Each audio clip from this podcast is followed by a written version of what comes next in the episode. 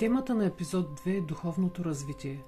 Тази ръчна мандала е рисувана върху платно с размер 30 на 40 см. Използваните материали са акрил и темпера. Всички духовни учения са на празни, ако не можем да се обичаме.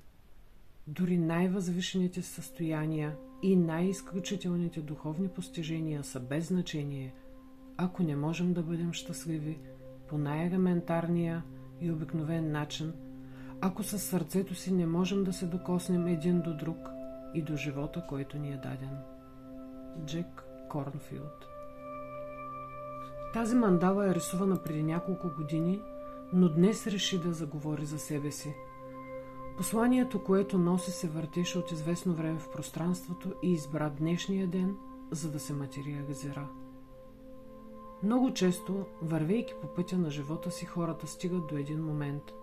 Някои по-рано, други по-късно, всеки когато е готов.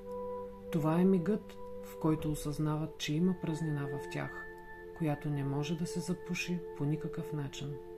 Все едно е пещера, която няма дъно.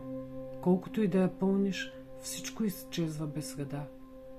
Или пък се случва друго – Животът ги сблъсква с ситуации, които се повтарят, а те не могат да намерят правилния път, за да излязат от омагьосания кръг, в който са попаднали.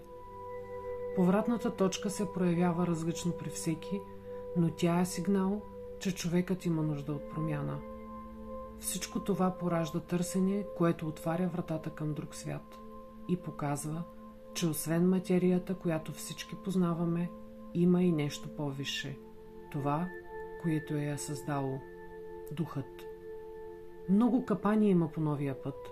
Капани на егото, което не желая да предаде властта. Един от най-често срещаните е, че човек започва да минава от едната крайност в другата. Загърбва всичко материално, за сметка на новооткритото духовно.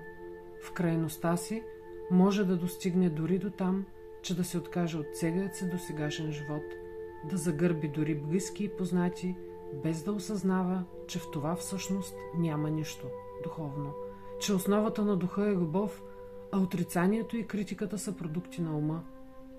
Ума обича да е различен, да се отличава от останалите и търси всевъзможни начини да го прояви. Това е идеална възможност за него да покаже колко е възвишен, единствен и неповторим, т.е. не да се смири, а да се възвигачи. Освен това да кажеш, че си духовен е извинение и за това да избягаш от отговорността, която имаш към останалите. Отговорност за твоята част от общуването и поведението. Умът обича да играе тази игра, да поема чужди отговорности, да контролира и направлява хората, като се извинява с това, че е духовен. Всъщност, той е открил нов начин за манипулация и го използва както намери за добре. Ако се замислим, щом духът е първичен и от него е произлязло всичко, включително и ума, то има ли нещо, което да не е духовно? Разковничето е в това да намерим баланса, а не да загътаме в едната или другата крайност. Да се научим да приемаме и двете противоположности, без да даваме превес на едната или другата.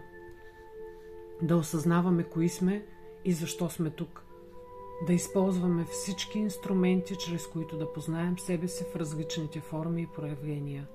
Да се заобичаме дори тогава, когато видим неща, които отхвърляме. Да се приемем с всичките си недостатъци, като осъзнаем, че те са такива, защото не ги познаваме, но в нас е силата да ги променим, щом не ги харесваме.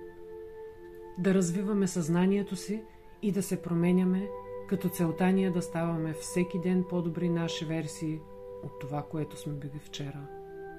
Духът и материята са свързани и от това се пораждат всички цветове, форми и елементи.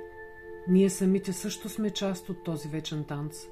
Всеки един играе рогата, която му е отредена в този мюзикъл и пее собствената си песен. Духовният път не е този, в който си говорим с феи и ангели, а забравяме да покажем на близките си, че ги обичаме – особено когато ни изпълняват желанията и очакванията ни. Духовният път е този, в който сме приели всички противоречия и ги обичаме, защото сме разбрали, че имаме нужда от тях. Път, в който разделенията са преодолени. Път, на единството и целостта. Път на любовта. Желая ви ден, пъган с любов. Обичайте се, обичайте и другите, особено онези, които ви дразнят, защото всичко е любов. Ивет